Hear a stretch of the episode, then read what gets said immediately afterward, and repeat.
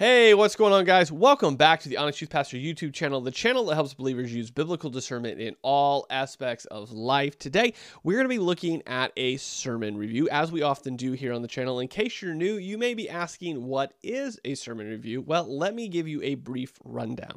Each week, we post sermon reviews of a variety of different pastors from a variety of different churches from a variety of different places, all of which you guys suggest and have suggested either in the comments or the emails or the DMs. And we work through a very long list. And today we are up to Jack Hibbs. Now, a couple things that I want to tell you about Jack Hibbs. I have no clue who he is.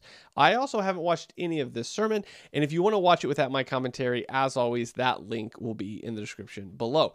But to make sure I'm consistent over all of these sermon reviews we do, I ask three things of every sermon. One, do they read the scripture? Two, do they use context and culture to exegete the reality of what's happening in that scripture for the for that audience, as well as bring out application for this modern audience that follows Christ? And three, most importantly, do they preach the gospel of Jesus Christ? So it's just three things, but they are consistent amongst every sermon review we do, so we hold everyone to that same standard, regardless of who they are. So today we're going to be looking at a sermon from Jack Hibbs called Has Man Created His Own God?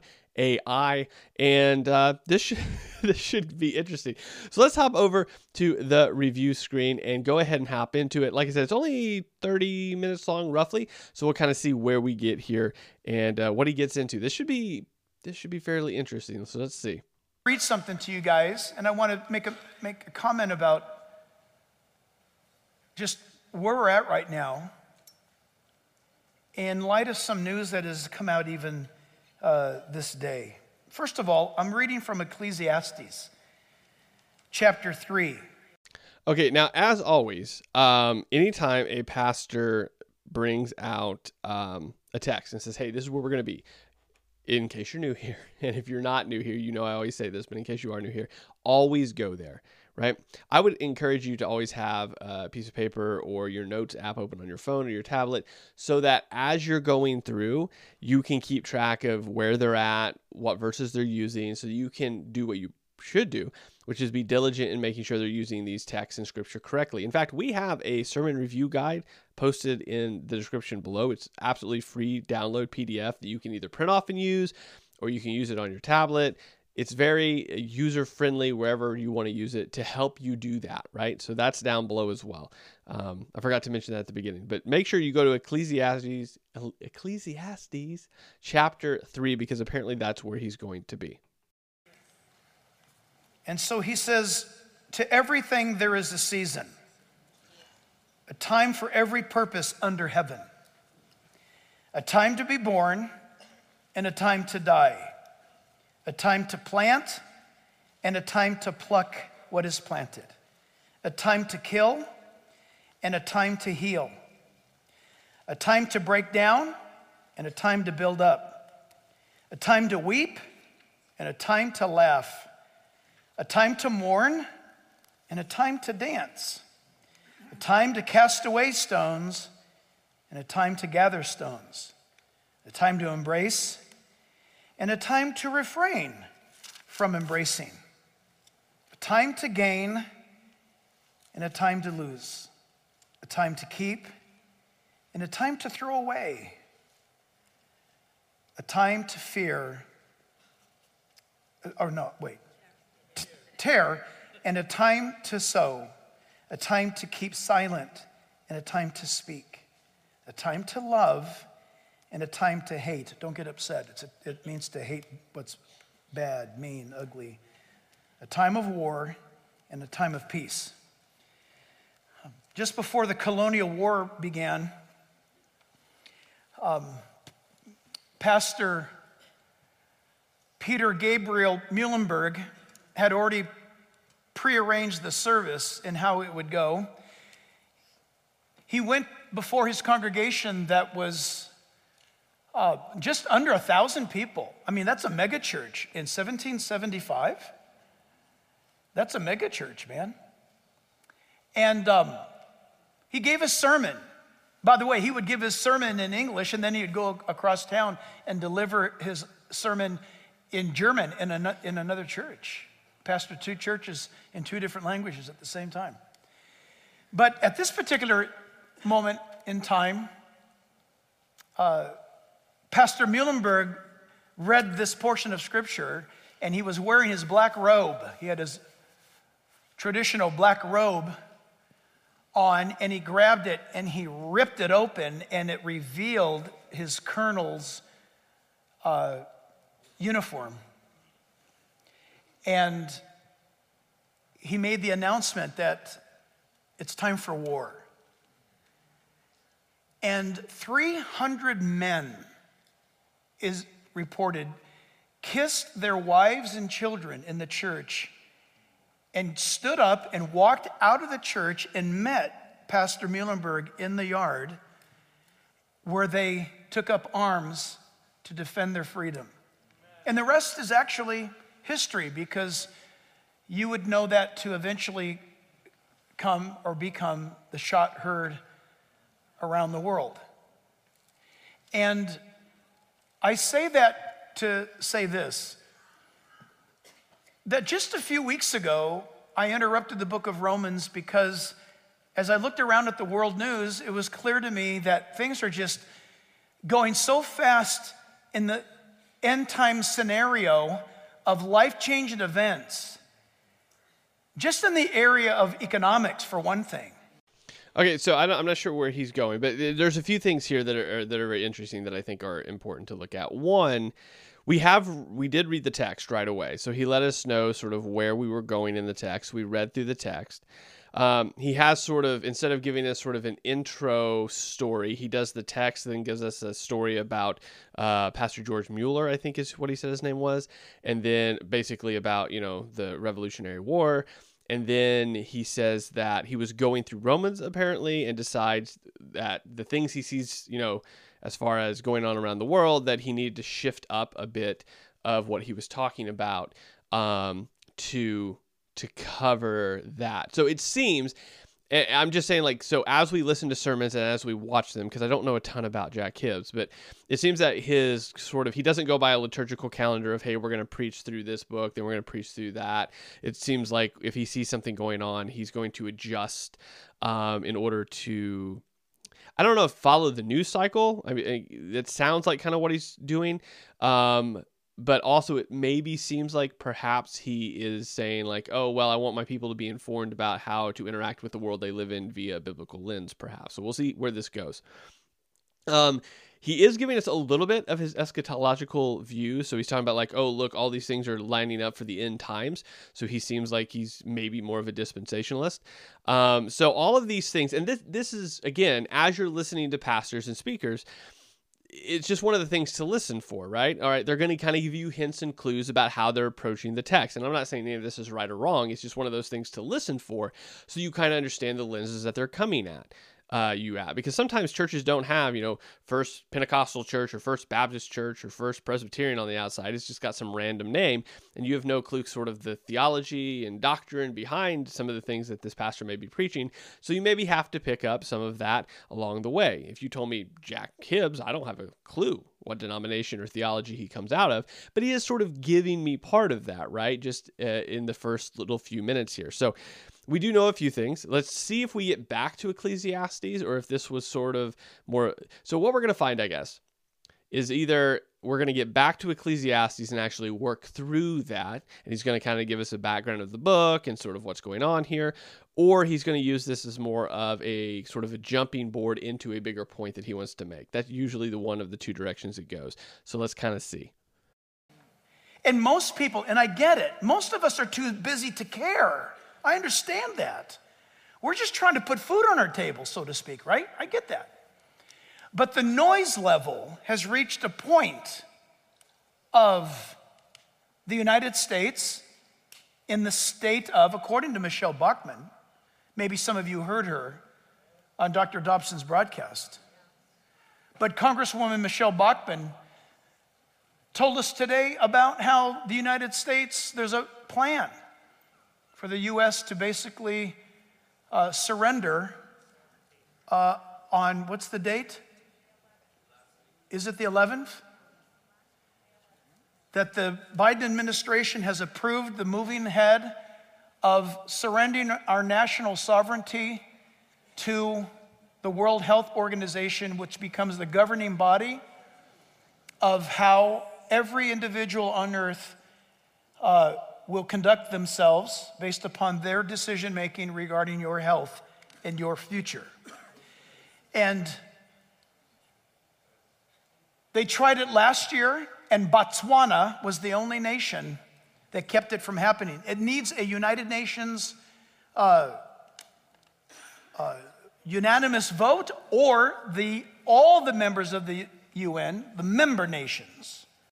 Okay, so I'm not sure what's happening here honestly we're just now we're just talking politics there are a few things that we can kind of pick up though i mean like this isn't all for naught i suppose uh, we're only five minutes in, and we've really shifted really heavily to politics. But maybe he's going to bring that in somewhere. There are a few things that we can pick up, right? So we he talked about jo- Dr. James Dobson, so that kind of gives us an idea as far as where um, sort of his his alignment within evangelicalism is. Uh, we do see um, uh, him talking about about politics.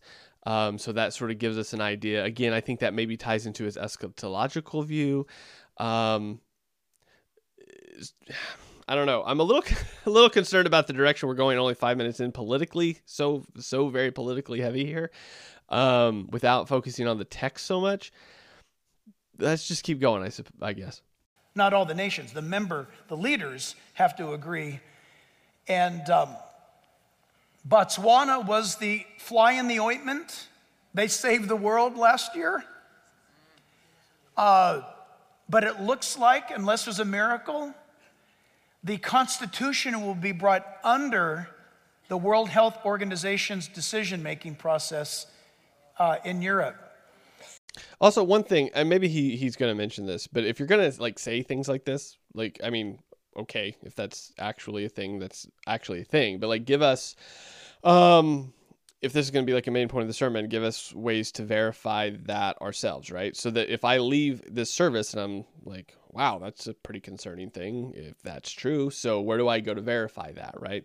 Give us some sort of, um, I mean, we live in the age of, of I can Google from the pew, right? So maybe there are people that are literally Googling from the pew that this whole thing here.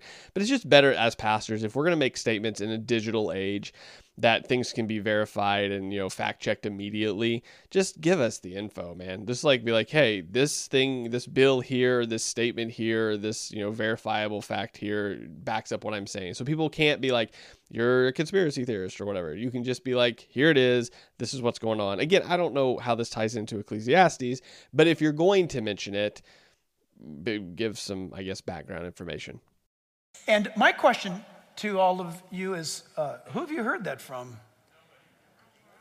Where's, where is uh, our elected representatives?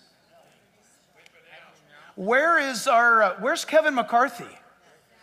And um, where is Michelle Steel and Young Kim and Mike Garcia?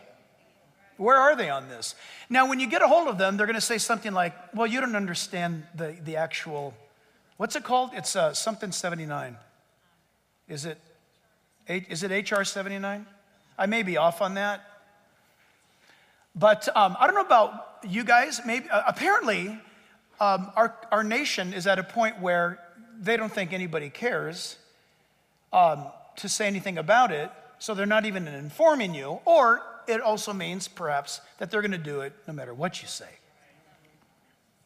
And so you will no longer uh, have the freedom to decide whatever on whatever when it comes to this is, an, this is an international health crisis. Do you realize what, if you declare an international health crisis, what that could possibly open you up to doing to people in the whole world? Okay, so apparently it is that HR 79. You can look it up, but for something he's so sure on, he's, he wasn't sure that it was actually the bill. I, I'm telling you right now, so as a pastor, right? So as a pastor, as you prepare a sermon, as you're building a sermon, obviously you are going to the scriptures. You're you're going through. Okay, if I'm preaching out of Ecclesiastes, for example, I'm going like, what do we know about Ecclesiastes? What do we know about the writers of Ecclesiastes? By the time we get to chapter three, what has happened in Ecclesiastes? The verse I'm reading in Ecclesiastes. What's the point, purpose? What's all of that? Right now, obviously it's the Old Testament. So then I'm going to say, okay, well, what do what's the reality here that we have from this truth in the Old Testament or this narrative in this Old Testament to connect it to the reality of us on the other side of the cross, right? So you're building the sermon in that way. I recently pre- preached a sermon on Joshua chapter 24. I'll upload that. Um, actually, by the time this goes live, that sermon's probably already uploaded. But the point is, like, there's there's this connectivity to the New Testament that I make from the Old Testament here in Joshua. So the idea is to sort of connect it to Christ, to connect it to the New Testament. What's it foreshadowing? What's it bringing forth? There's like all of these connective things that um, are already there that you're just demonstrating to the congregation it's but it's Christocentric though. It's it's focused on the scripture. It's the whole reason is we're we're opening up the word and kind of walking you through the scriptures and what they mean and what God was saying then and how it applies to them and what it means now for us on the other side of the cross as believers. Like what can we learn from that? Like there's there's a lot there's a huge job for a pastor in order to teach, exhort, admonish his people in regards to what the scripture says. I'll be frank, I'm a little worried. I mean, we have 30 minutes, but we've already used nearly 10 minutes of those to talk a lot about politics, which is fine. There's a lot of things that I think that pastors can say about politics in, in, in regards to, hey, as believers, this is how we view politics. As believers, this is how we interact with the society in which we have a voice and a vote and all of this other. Like there's there's ways to approach it well to teach to teach the people how to do this through a gospel-centered lens. Um, I'm a bit concerned because we're not really like we're we're really heavy on that with the exclusion of scripture at all. And I'm hoping this comes around because right now, like I can just tell you as as as somebody that's you know within that well i'm almost 40 but the point is like i think i can speak for a very large range of people that say like at this point i'm starting to check out of your sermon a bit because you're not giving me any connection to scripture. You're not actually bringing forth what the word says. Um, like you're gonna have to to convince me that this is now worth listening to in regards to scripture because I'm st- I'm starting to check out a bit. This will be if if it happens, it will be the most epic change in global governance probably since the day of the Tower of Babel. Think about it, think this through. That the entire world will come under the jurisdiction of a global entity that's based in Europe, but is literally owned by the Chinese government. Okay, church history wise, that's not accurate. Like, this isn't the biggest thing. I mean, the Roman Empire is an enormous example of control of like just if we're talking about the early church i mean you have you have christians down in modern day egypt that were being controlled by the roman empire during you know the second third century like it's not that is a very far away entity for them in their day um than I mean, j- just as as vast and massive and controlling. And uh, the believers of the day then ask the question: then how then do we share the gospel and live as believers in light of the reality that we have an empire over us that is, for for the most part, for all intents and purposes, against us? They were able to function. Like it at times it was great, at times it wasn't great, but they they viewed it through the. So I mean, I just saying like it's not the biggest change of everything since the Tower of Babel. Like we've had a lot of history between Babel and now. You put that together, where America no longer has a voice.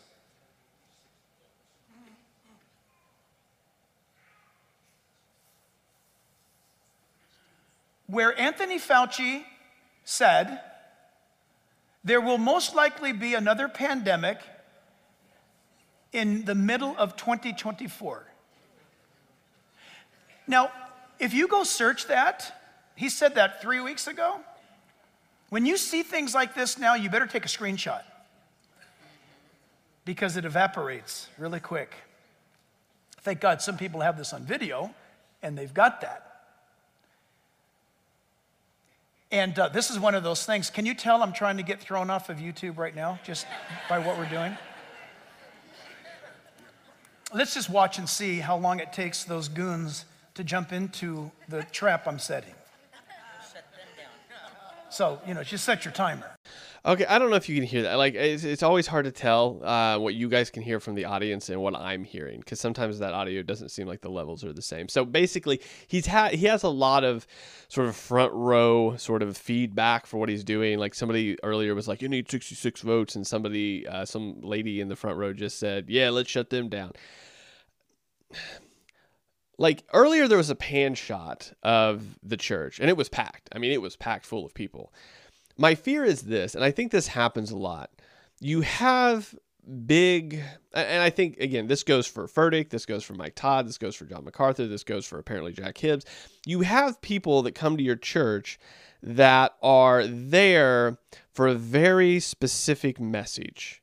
Now, sometimes that's a good message, sometimes that's a terrible message. The point is, they're, they're there for a very specific thing. This happens on social media too. People will come to my page, and I can tell you from the analytics of the page that if I post something about XYZ, it's going to get a bunch of hits because, you know, that's everybody wants to see that. And if I post something just slightly off of that, it's not going to get quite as much because you're here for like that big thing that you really like, that topic that you really want to, you know, usually it's a topic you want to pounce on people for. And so, like, that's how people build an audience now right? It's not through faithful uh, opening up of the word. It's not through, um, you know, you know, going through the scripture and teaching people. Um, and people are be like, "You just mentioned John MacArthur. Are you saying he's?" I'm not. I'm just giving an example of there are people there that are there for John MacArthur, and when John MacArthur dies, they won't go there anymore. That's my point. You're there for a person, or a, you're there for a topic. You're not there for the, you know the, the walking through the word. Same thing with Mike Todd. When Mike Todd is no longer at Transformation Church, Transformation Church will cease to exist. Um, and what it seems to be is here, there's a lot of people in Jack Hibbs' audience that if he were to stop talking about politics, this is my guess. I'm, I'm getting this from this sermon, so maybe I'm totally off. But my guess is if he were to stop talking about politics and just go through the scriptures, people would ask him to talk about politics because the reason they're there is they want somebody to bash on politicians and he apparently does that. And so or that's the tone i'm getting. He doesn't seem uncomfortable doing this. And so if he doesn't do that he loses a portion of the people that like him. We we're 10 minutes in. We haven't touched ecclesiastes at all again. In fact ecclesiastes seemed like it was only there in order to bridge into the story about the pastor that tore off his his clerical robes and was in his army outfit and he was his army uniform not army outfit army uniform to go and then fight the you know the war. That seems like that's the only reason ecclesiastes was there. So i i at this point have pretty much no confidence that we are going to actually get into a scripture at all and work through it I just don't think if we if we do, it will be surprising to me. I've already mentioned Fauci. I've already mentioned COVID. The algorithm's going nuts already on us. who, I did mention who. Isn't it funny? When you say who, it's like we're going to fall under the control of who. Doesn't, I'm sorry, but doesn't it remind you of Get Smart? Some of you don't know Get Smart. You should watch some vintage Get Smart.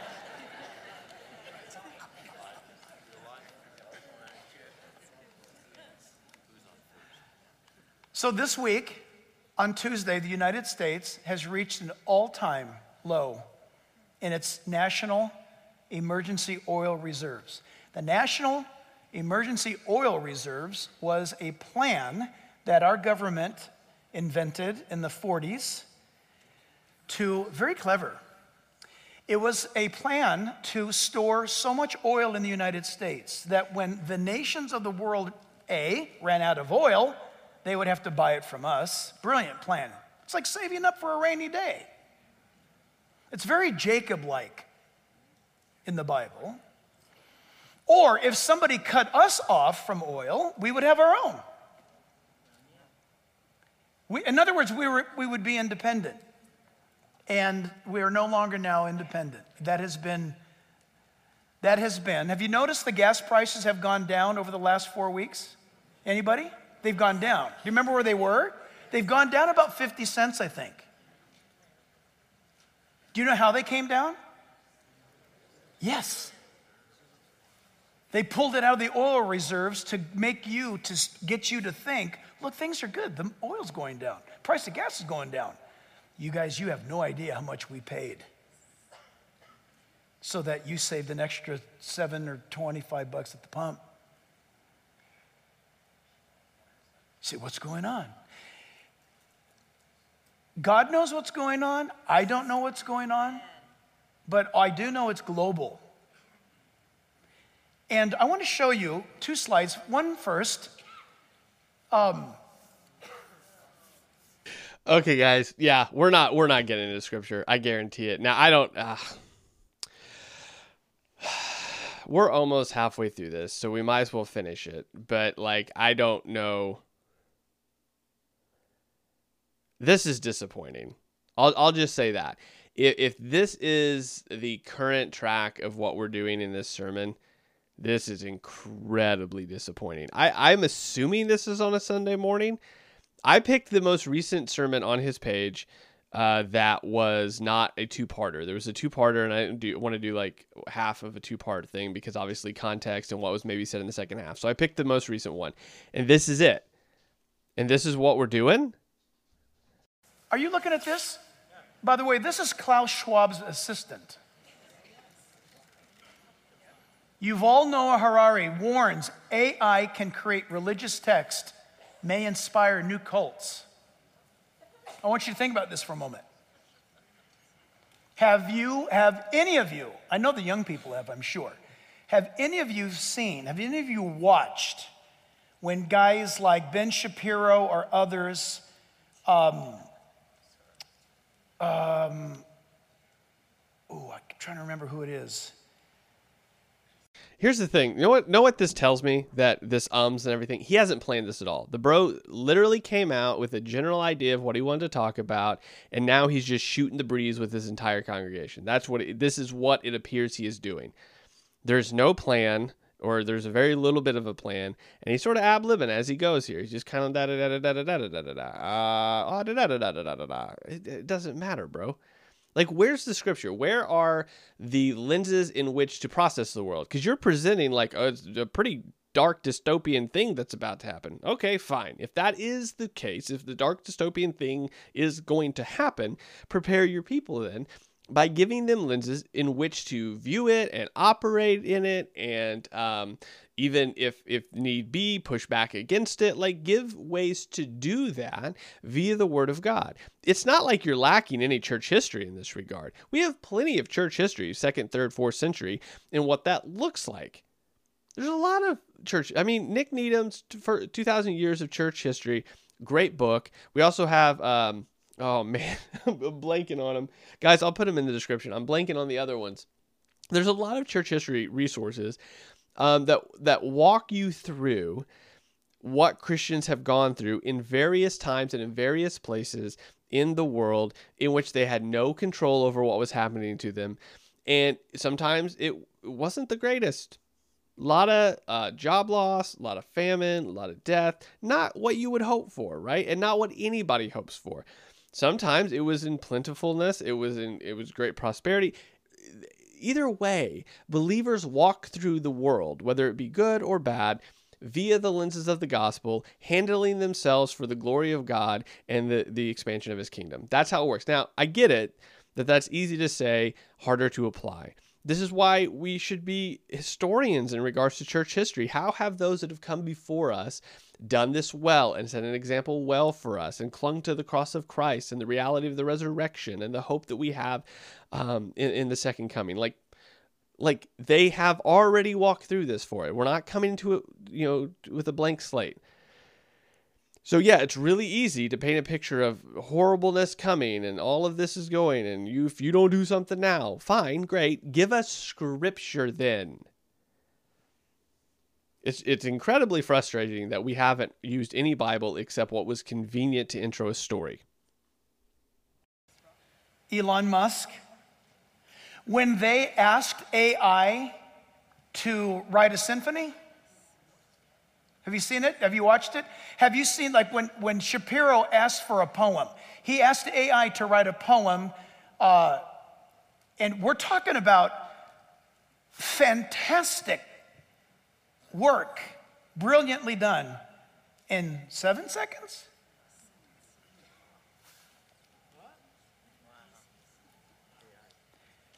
AI can do it this fast. So, a guy, I won't say his name, a guy that I know that works in Hollywood. Do you know that the screenwriters in Hollywood are starting to panic right now? Did you know, you know what they're talking about right now?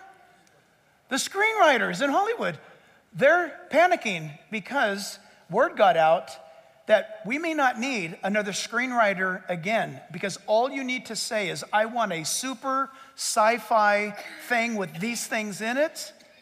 I want a movie with a script like that, like, like this. Do it. And, it. and it will do it in seconds. What I'm telling you is not make believe. But I found it fascinating that of all people on the planet, once again, I mean, admittedly, AI, you can go on you know, anywhere and search AI, and you'll find a bunch of really interesting and sometimes very scary things that occur. Fine, that's that is true. So, as a pastor, then, how do I take that information that I don't know what direction it's going to go, and then filter that through the scripture and say, this is how we as believers then should not only view the future, but also anticipate to live via the gospels. Those of us that have been changed by the reality of Christ's life, death, resurrection, and the reality of his second coming. How do we do that? Right, I was wondering. There's actually somebody at my church. We were doing a as we ended the uh, the study of church history he just kept talking about AI, AI, and I didn't know why. Apparently, um, a lot more people other than Jack Hibbs is talking about it and scaring the ever loving Jesus out of people. but the, fine then. And this is what I told him. I was like, I okay, great. Actually, what I told him is exactly what um what what what what I just told you guys was that okay, then how do we then, if that's the reality, how do we then process the the fact that AI could do any number of different things through the lenses of the gospel? Well, first of all, and this is what I told him that I didn't tell you, we understand that God is sovereign over all things. First of all, God isn't surprised by any of it. Second of all, it's not outside of his plan. And third of all, he's given us how to live efficiently and effectively within any type of situation or world, trusting in him, being wise, and following through. Again, this is after we had literally studied church history from the time of the um, Diaspora, where the Jews were off, sent off to Babylon, all the way up until the closing of the canon. We, we had just gone all through that. this dude's still worried about AI and how in the world he's going to survive in a deep, dark world where it could change anything. Rome did that. The Persians did that. The Babylonians did. it. Like everyone like on different levels and different scales have drastically changed the world that they live in. Now, it's been at different scales and at different, you know, eh, some of it was very regional, some of it was more worldwide, or at least more, you know, in, in good portions and chunks of, of, the world. This isn't new though. It's not like we, we, panic and just, oh no, what are we to do? And that's really what's being set up here is just a panic. Klaus Schwab's assistant, that's another thing that's going to cause the algorithm to go nuts. Klaus Schwab's assistant, who is an unbelieving atheist Jew, I find that interesting, introduces uh, the world to the possibility of a religious text being created that could create a new cult. Well, how about the next slide? Could ChatGPT create a new religion? World is on the verge of a contemporary faith started by an AI writing its own sacred text, historian claims. You're going to laugh at this, but I'm going to tell you what's going to not be funny. If a religious text came out of a box or your computer, the chances of you taking it seriously is probably pretty slim. But if that AI device is an, a, a, a humanoid looking individual, in other words, it's AI, but it looks like a human, and it speaks and it says and it delivers a new religious text, you might say, well, that's ridiculous, Jack. Who would follow a religion from a machine? Read that somewhere. The Bible says that the Antichrist and the beast is going to have power to give breath and life to an image, something man made, that is going to be able to speak and to discern, to look. Okay, this is straight up from my childhood, man. Like. Okay, so uh, what I mean by that is this: I don't know what kind of denomination or childhood you had. I grew up during the whole Left Behind days, and so there's so much fear in this sort of teaching, right? It completely leaves behind um, the power of Christ and the reality of the resurrection and the power uh, of Christ over all things and brings up everything imaginable to be the thing that is that is coming forth from the book of revelation. Every, new thing is the, the the bad thing from revelation that is going to bring forth the end times uh, and the catas- catastrophic uh, persecution of believers. Um, whether that be true or not here's here's my thing. If it is okay. If it's not okay. It's not as if you have not been given the scriptures to, to tell you how to function in society. Like all throughout time, like just look at all of i mean so you basically have three major persecutions with be, in between uh, 70 ad and uh, 4 uh, well 325 like you you have about three major ones. Now two of the first ones are not like enormous. The last one under diocletian is like the worst um, but you, you have some. No matter what happens in those times, yes, terrible things occur. The Christians have no control over any of it. But do you know, like, this is why you have to know church history.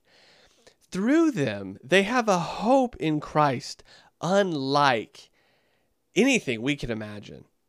They they if you read the writings, they are not in despair. They are not fearful of of of Rome. They are not fearful like they know in whom they have believed.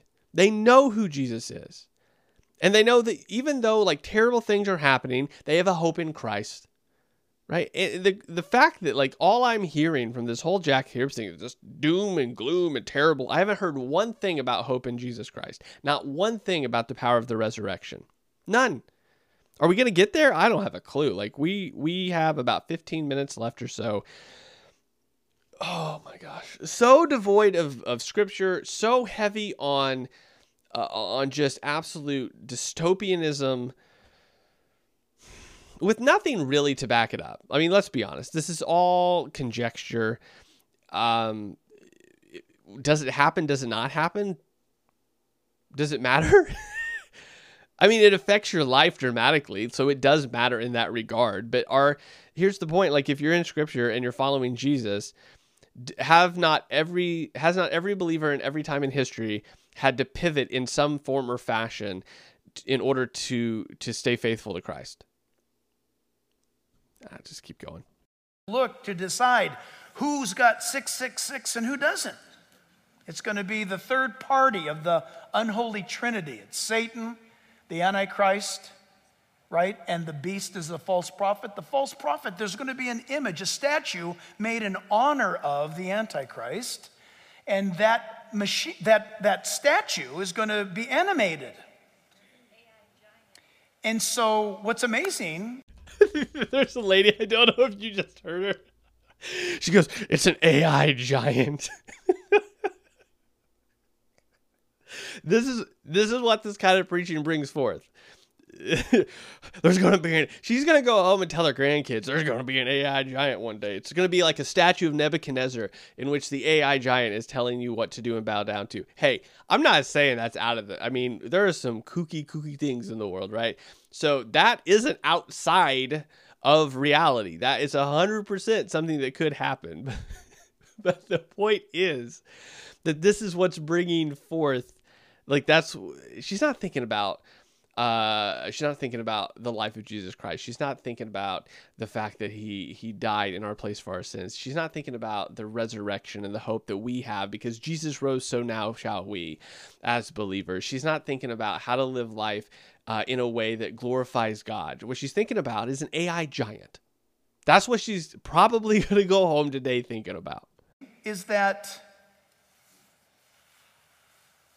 If Paul the Apostle warned the Corinthians, who were just radically New Age crazies when he came, when he arrived there in Greece, I mean, they'd worship anything. They, would, they wouldn't pass up a moment to make a worship service out of something. In fact, there's stuff that fell from the sky in the sense of a meteor, and they worshiped and, and said that it came from, Jup, from, uh, from Zeus. that, that's not true. It's Athena. It's the goddess of Athena. It was uh, it was a meteor that was uh, it was at the temple of Athena, I think, and uh, yeah, it was. Uh, oh man, I forget which text that's in. I'll try to find that, but it was a meteor. It was uh, they. It was Athena is is where it was at. And uh, when Paul said to the Corinthians, do you, know, do you not know that when you bow down to an image, that you're actually praying to demons, that you're connecting with demons? You know, demons seek to occupy things. In the study of biblical demonology, which I don't even know if schools teach it anymore, it's real. Demons look for things to inhabit. They have to have what's called an entry, is the lingo. It could be a token, could be a gift, it could be a statue, it could be an image, an icon. Could be a listen, could be a stuffed stuffed teddy bear. Doesn't matter. Demons seek entry. Okay.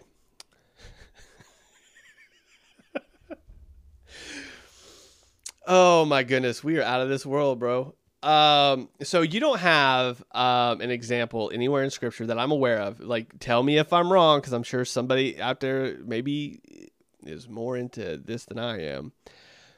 Everything that I know of within the older New Testament that a demon has possessed was uh, like a living a living thing. Like so the pigs or the swine that jesus cast the demon in, into or obviously people because you have a number of people possessed by demons in the, in, in, in the scriptures as well. But i don't ever remember it being an inanimate object that that occurred to. I mean tell me if i'm wrong. I mean prove him right. Tell me that a demon could be in your teddy bear uh, it I, as far as I remember from scripture, everything that a demon had ever possessed or had to be cast out of into was a living thing. I don't think it was ever an inanimate object, right? I could be wrong. Let me know. I mean, I'm not up on this. I don't know. I know that there was something I posted that was super sarcastic about, you know, make sure that the objects you bring home from Goodwill aren't possessed by demons because some rando had said that. Um, and I got a lot of flack for that, but nobody gave me scripture. So, if you have scripture proving to me that demons can inhabit inanimate objects and not living things, put it in the comments below because that's where we're at now. We're not we're, that that may be the most scripture we look at here. Look, remember when Jesus was casting legion out of the man? And do you remember it's remarkable that Jesus even did this, but he has his purposes. They didn't they plead with him? Didn't the demons plead with Jesus? Please don't send us to the abyss. Please don't send us. It's not time yet. Isn't it wild that they knew that they had limited time? And they knew who he was. And they said, Jesus, let us go into those pigs. And uh, did he gesture? Did Jesus what? We don't know, but he allowed it. We don't know why, but he did.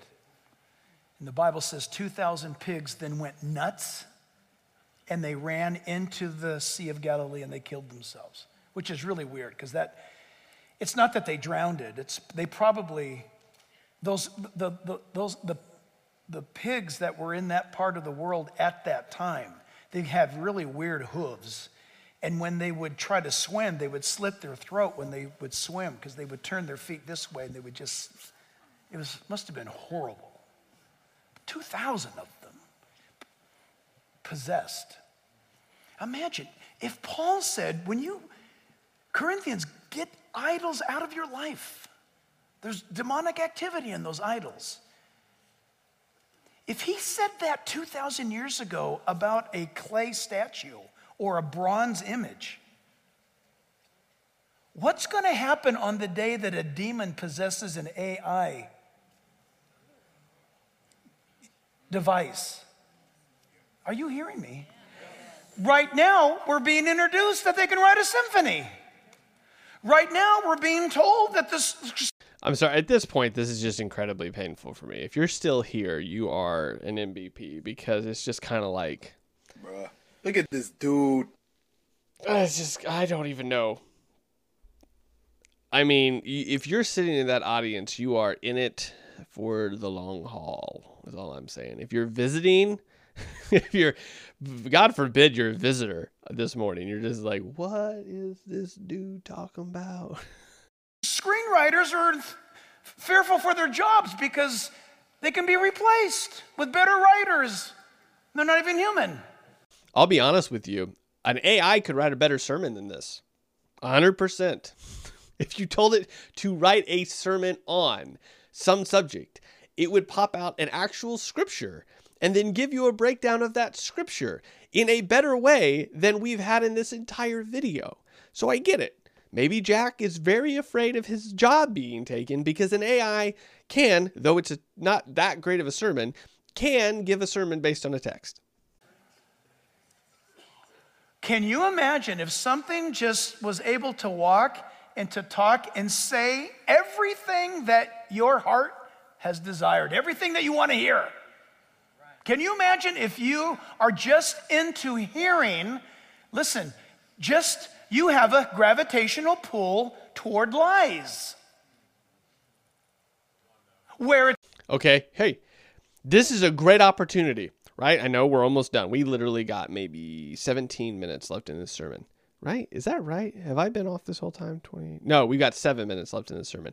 So, what we could do, right? I mean, this is redeemable still if he stopped right now, it's like, hey, you have a gravitational pull toward lies. Why is that? You think? Well, you have a sinful nature. You you want to. I mean, you are bent toward self gratification. You want to hear certain things. You want to be coddled. You want to live the way you want to live. And why is that? Well, you have a sin nature, right? You have a sin nature brought from you. Hey, let's go to Genesis three. Let's watch where God gave all good gifts, and and and Satan said, "Is this really what God did say to you guys?" And Adam and Eve. There was the whole fall, and there's an entire situation where every everything good in creation rebels against God because of Adam and Eve. Well, not everything. Adam and Eve rebel against God in not disobeying him. And then all creation falls subject to that because of what they've done. And then we have this entire storyline of the Bible showing how God is faithful to an unfaithful people.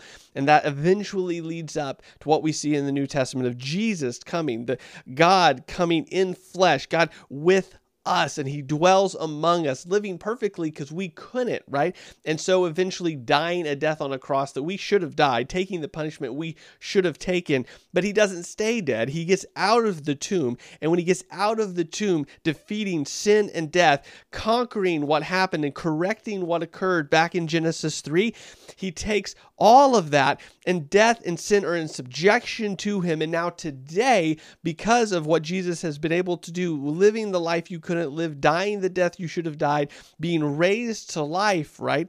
He now, because he has died and because he is raised, you can now be raised to life as well. You can now be reconciled to the Father, the creator of all things. You can be reconciled to him through Jesus Christ.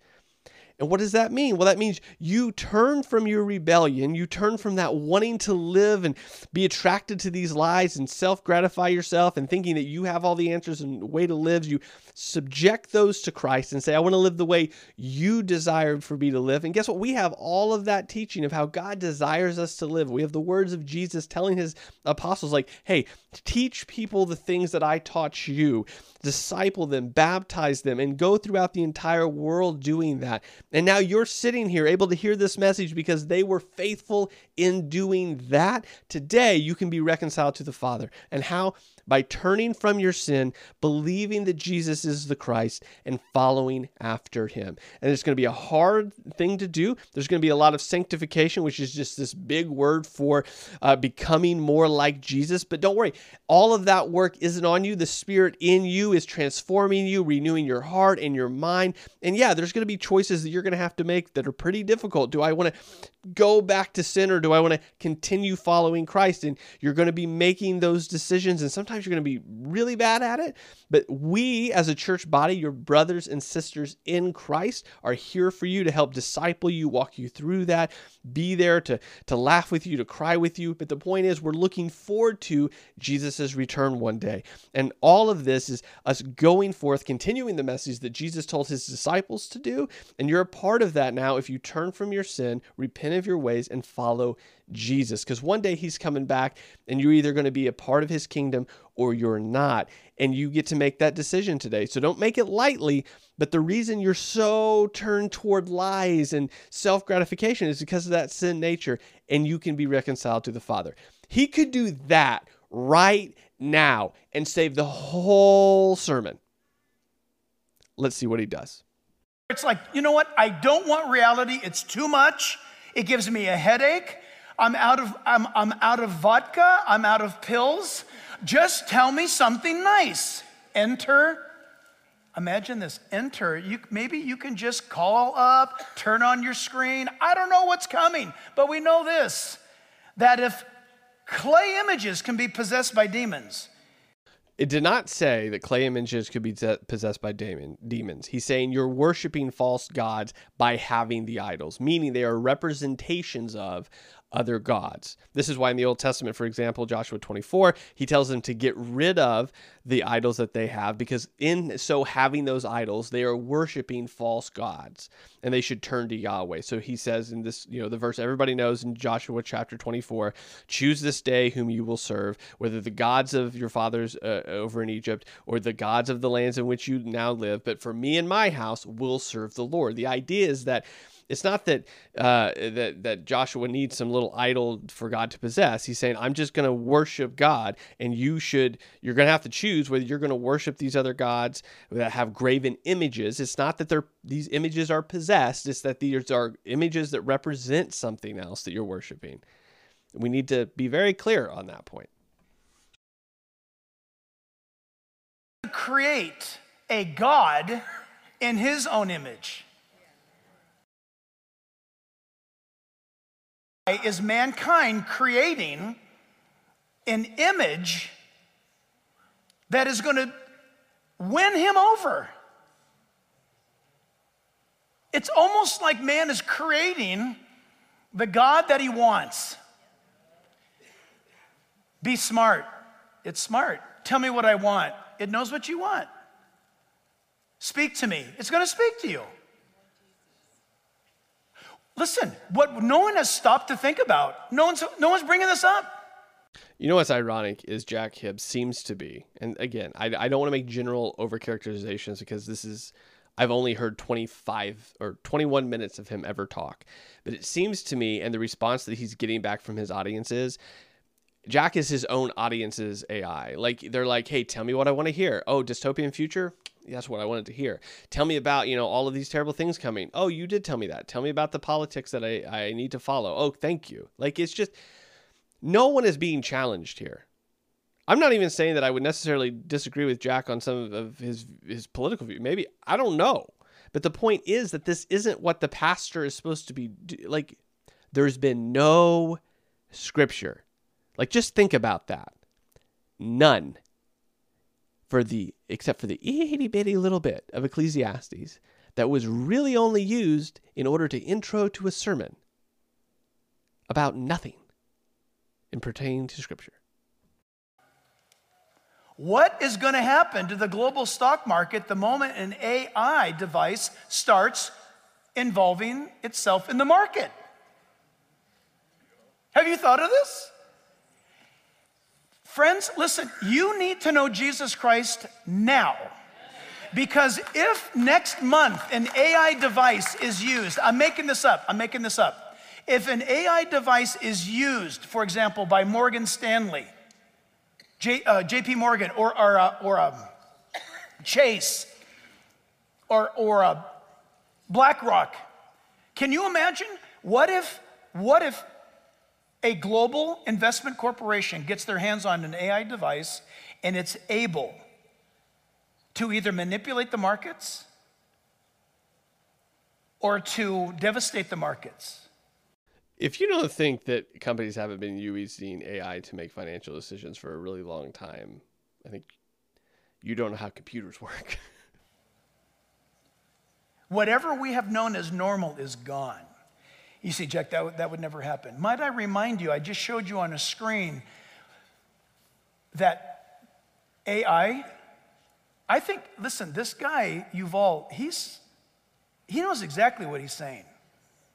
He's just letting out a little string to, to wait for the bite, and then he'll set the hook because he'll get people used to hearing, oh, well, isn't that, I, I'm just dying. Watch this. What if?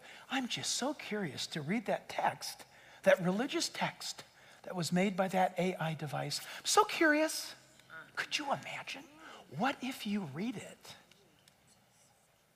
and it's got some sort of demonic power to it? You say, Jack, you're out of your mind. No, I'm actually almost reciting scripture. In the last days, perilous times will come and the Bible tells us that there will be spirits afoot and doctrines of demons that Jesus said, if it were possible, it would deceive even the very elect of God.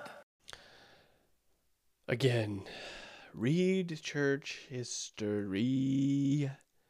There have been so many heresies that have come about, come and gone, and come back that fit that exact description from the earliest days of Christianity. This is not new. Does not take AI to do it. Oh, guys, you'll be happy to know we're we're we are so nearly done. This was not nearly as long as the Kenneth Copeland sermon review, but mentally, I'm almost in the same spot. And all of a sudden, we're here. I mean, I got to tell you, three or four weeks ago when I said, I'm going to pause in the book of Romans to get into this few week study of signs of the coming Antichrist. So much has changed since then. And by the way, I've never had 2 million views of any sermon I've ever given. But that first Sunday, the, over 2 million views. What does that mean? That means people it hit a note. People are asking questions, people are wondering. And so, what I'm saying to you is that as Ecclesiastes, there's a time. There's a time for us to wake up and to realize God, you've got this.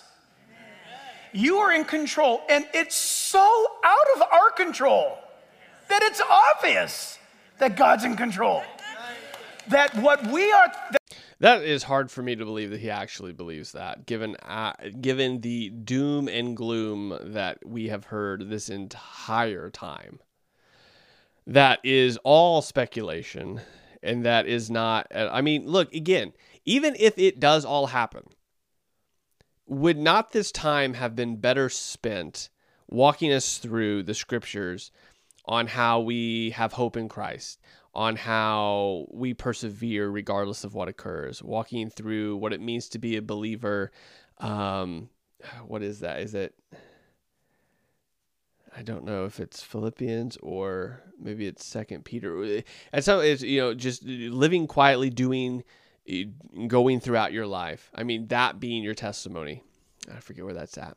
the The point is that like we, this sermon could have gone a really productive way, um, if we would have just simply included scripture. I know it's mind blowing, but it could have. That we must be able to do is to present the gospel. You should be equipped on how to tell someone the gospel like never before. This should be. Okay, what is the gospel then? If we have to know and have to be equipped on how to tell people the gospel, what is the gospel? Your number one thing. You should know how to tell somebody in five minutes the gospel of the living God. You should know that. Because you know what? I don't know where we're going to be three weeks from tonight. Things are moving so fast. Now, in light of saying that, you see, Pastor, I just, my boyfriend just engaged. We just got engaged last night. Good for you. You celebrate that. You go pick out your dress. You move forward. You set your date. You get married, travel the world, and have babies, or have babies and then travel the world. But have babies have a life. Go for it. Occupy till he comes. We are supposed to live our lives to the glory of God until Jesus comes back. Live it, live it big. Live your Christian life at full throttle. Just know this any day now. It could be 50 years from now. Let's hope not. It could be 50 days from now. We don't know. We know this. Three weeks ago, Three weeks ago, we didn't know about AI being able to write religious text. Here's the funny thing who, who put that into the AI to write a religious text? The AI didn't say, you know, I'm just, excuse me, creator? Yes, I'm just, I really have an itch. I want to write a religious text. No, someone put it in there. These are amazing times. Do you agree? I mean, think about it. Say, why did I come here tonight? So the good news is apparently this isn't a Sunday morning. I don't know how they handle Sunday nights at their church. Apparently that's it's a bit different than Sunday mornings. So I mean the good news is this is a Sunday morning. Uh, literally 30 seconds left, and we'll, we'll conclude. It is true. You won't hear this anywhere else, but I got to tell you, it ought to make you look at your Bible and say, um, wow. Because the scripture laid all this out. I'm, I'm not making up anything that the Bible doesn't address. Deception on a scale that's impossible for any human to navigate without the Holy Spirit's guidance. Inside of you is either the Holy Spirit or not.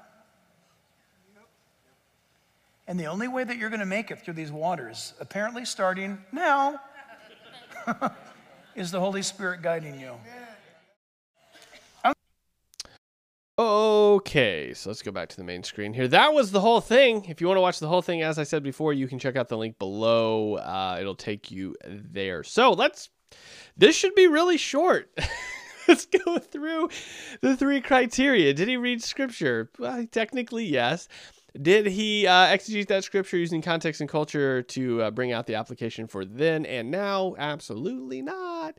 And did he preach the gospel of Jesus Christ? No, he mentioned that we should know the gospel.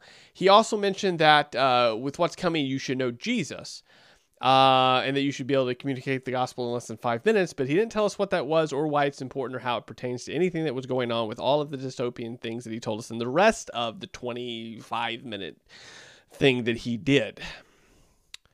Well, that was pretty simple. So this is um, I I want to I want to be fair as possible here. This wasn't a Sunday morning. However, given that it was a packed it was a packed church. I mean, every every seat was full. It is incredibly problematic to me that we did not use this opportunity to encourage the believer to to to to to, to to follow Jesus deeply, to have security in the resurrection, to have hope in Christ, to look, here's the thing. I'll say this. I'll say this. He made a huge point at the end there to be able to communicate the gospel, how important it was to communicate the gospel in five minutes or less in these times that we live in because we don't know where they're going. F- fine, great, agree on that point. So, let's use the first 10 minutes to say, you know, there's some problems in the world. Here's some examples of the problems in the world. And let's use the last 50 minutes to not only communicate the gospel, but then tell people how they can efficiently communicate that gospel in five minutes or less. So now they're equipped to do the one thing that you said that was the most important thing they know how to do, but didn't tell them how to do. Guys, hopefully this was uh, helpful to you. If it was, make sure you like, subscribe, comment if you disagree or agree. Looking forward to reading those, and I'll talk to you next week.